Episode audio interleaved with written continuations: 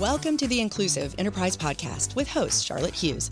Charlotte is founder and CEO of Inclusive Leaders Group, a strategic consulting firm specializing in diversity, equity, and inclusion, DEI, as a business strategy and competitive advantage. An inclusive enterprise is a company or organization striving for a diverse, equitable, and inclusive workplace culture aligned with their overall business strategy. The Inclusive Enterprise Podcast is your community. Every two weeks, you'll hear Charlotte and her guests, who are distinguished, inclusive leaders who have safe and transformational conversations with actionable tips and strategies that you can implement in your workplace and your career. Now it's time for your daily dose of DEI as a business strategy.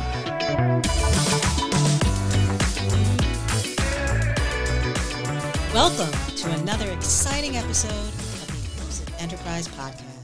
Charlotte Hughes here, CEO and Principal Leader of Inclusive Leaders Group. Our special guest today is Mayra Morales, Senior Director in the Office of Diversity and Inclusion and Global Health with Texas Tech University Health Sciences Center in El Paso, Texas, also known as TTU HSC. Welcome, Mayra. How are you? I'm doing well. Thank you so much, Charlotte, for this wonderful opportunity. I'm excited to be here today. Just a little bit about myself. I am a first generation Mexican American, born and raised in El Paso. And although Spanish was my first language, I don't speak too terrible in English either. I am, as you mentioned, the senior director for the Office of Diversity, Inclusion, and Global Health. I have a background in psychology and executive business administration. I graduated from Texas A&M in 2014 with a master's of business administration. I joined Texas Tech University Health Sciences Center in El Paso in 2009 where I began working as a research coordinator for the Center of Excellence in Neurosciences on research studies related to bipolar disorder and schizophrenia among Latinos. I have been with the Office of Diversity, Inclusion, and Global Health uh, since 2012. And uh, health paved the way for diversity, inclusion, and global health and diversity on campus since the inauguration of the office. I, I work to ensure and facilitate an integrated vision and shared responsibility for diversity under my leadership in the office, we continue to administer programs that value and embrace diversity and global health dimensions on campus, in the El Paso community, and beyond borders. Excellent. I know that Texas Tech University Health Sciences Center El Paso is the only health sciences center along the U.S. Mexico border that provides the opportunities and environment for direct intellectual and interpersonal exchanges among those in nursing, medical, dental, and graduate research students on one campus. And I also know that it's the fourth, the fourth of five universities in the Texas Tech University system and is made up of four schools. It's the Paul L. Foster School of Medicine, the Gayle Greve Hunt School of Nursing, the L. Frederick Francis Graduate School of Biomedical Sciences, and the Woody L. Hunt School of Dental Medicine. So it, I know that this is a very important year. Apparently, it marks the 12th annual Cultural Competence Conference.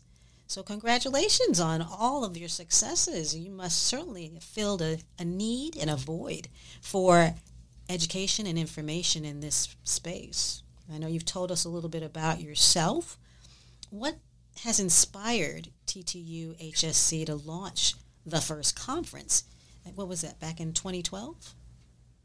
That's correct. And uh, thank you for that. El Paso is around 80% predominantly Latine or Hispanic, and our institution has been dedicated to improving the lives of people in our community by focusing on the unique um, healthcare needs of socially and culturally diverse border populations through excellence in integrated education, research, and patient care. Therefore, launching the Cultural Competence Conference enhances interpersonal interactions within our healthcare system and ensures that services are delivered to the community in a culturally humane manner. Um, because of our distinctive community, it is important for our institution to learn about societal changes, recognizing the importance of cultural competence in addressing social issues such as health disparities and inequality inspired individuals or organizations such as ours to create a conference that focuses on educating and empowering participants to become more culturally competent. This conference offers opportunity for our Texas Tech and El Paso community to learn these principles. Wonderful. This has been going on for quite some time. And how has the conference evolved over all of these years in terms of the focus? And you obviously, obviously have been doing some very successful and impressive work to have this annual education program for so many years. You have had three stages of diversity focus. The first, which was a fundamental understanding of diversity, equity, and inclusion. The second stage of uh, incorporating best practices on your day to day. And lastly, where we're at with right now is with allyship, because that is as an effective allyship requires humility, empathy, and commitment to long term engagement. It certainly does. And we could really expand on that on a whole nother topic because of how critical it is. And so it also t- ties into the fact that there are individuals who are attracted to coming to this conference for that very reason to be better allies. Who typically attends these conferences and this one coming up?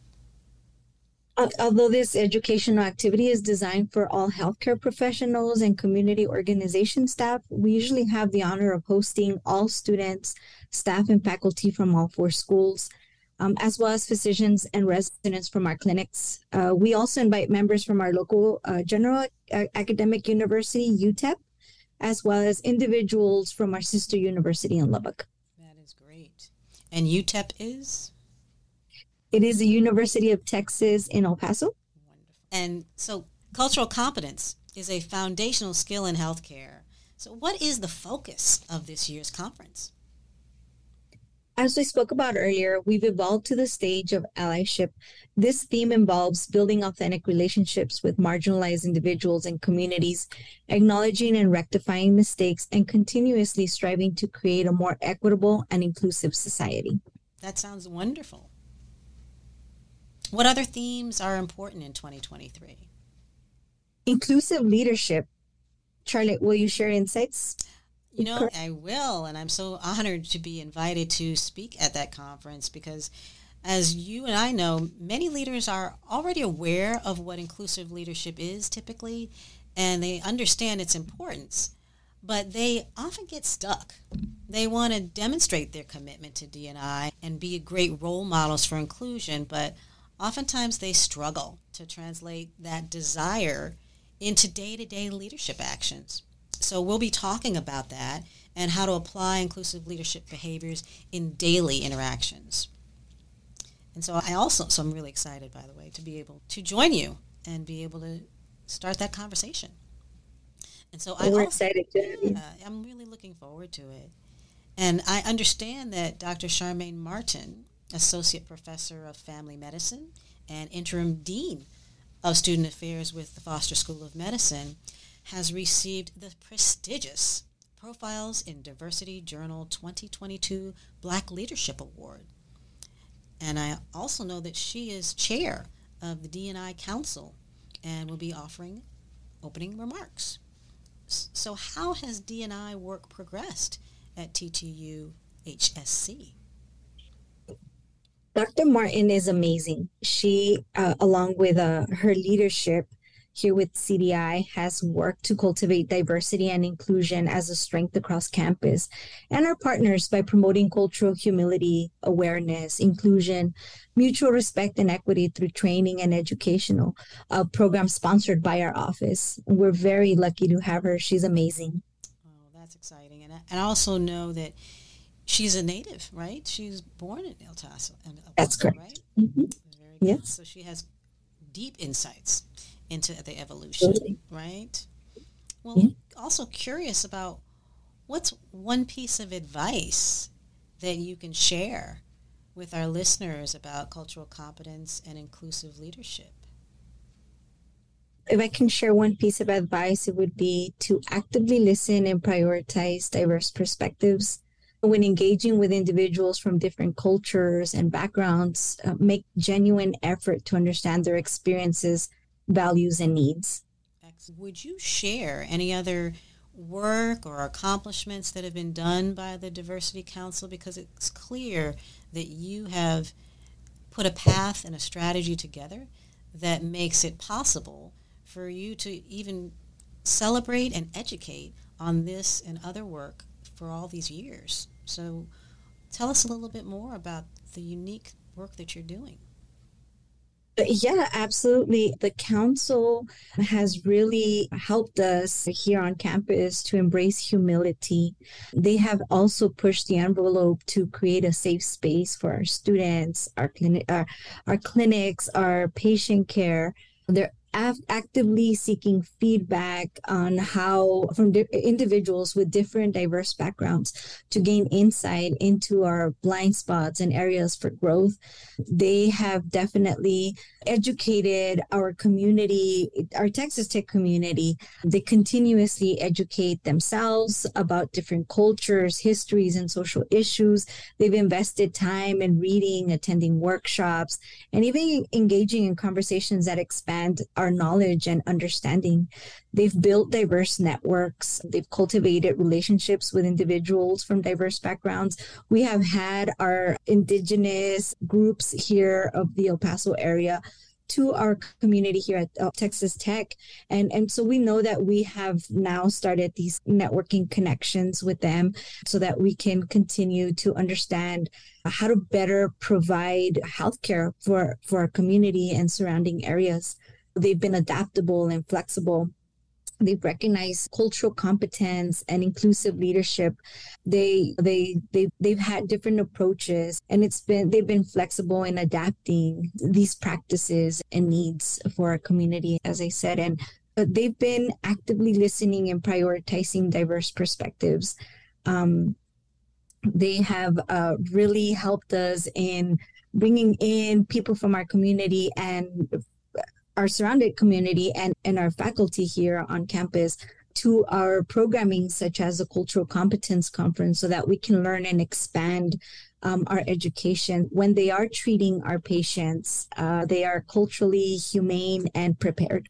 Wonderful. I think the networking is so critical, the relationship building, and uh, basically listening and continuously learning is part of that process. And the fact that you put that practice and that process and in place for so many years too, for that matter, is is a testament to the work that you're doing and the change that you're making, um, not only in your your area and your organization, but also in the community. Absolutely. Excellent. What's one piece of advice that you would share with our listeners about cultural competence and inclusive leadership? I would say create a safe space, fostering an environment where individuals feel comfortable expressing their unique perspectives and identities. Oftentimes, they lead us to respect different viewpoints and really invite different individuals from our surroundings. It really helps us and expand our perspectives when we leave behind the affinity uh, bias or we we open up seats for individuals to be inclusive. The table's long and there's plenty of seats and allowing individuals to be part of that table is important. That's how we learn. That's how we provide better understanding for everyone. And that is so well said because i like the way you describe it as the table is long and there are plenty of seats and that it is a table of discussion and discovery and curiosity. And it's also an opportunity to really connect, right? To really start to understand different ways of thinking, different cultures, and how they can meld together as opposed to just being, it has to be one way or the other. And Inclusive Leaders Group, we do believe in creating safe spaces because those who want to be allies are nervous and oftentimes they're a little bit afraid of making mistakes. So creating that safe space is so important to make that dialogue and relationship building possible. So I totally identify with that, and I love the way you shared that information. And it's great advice, no doubt.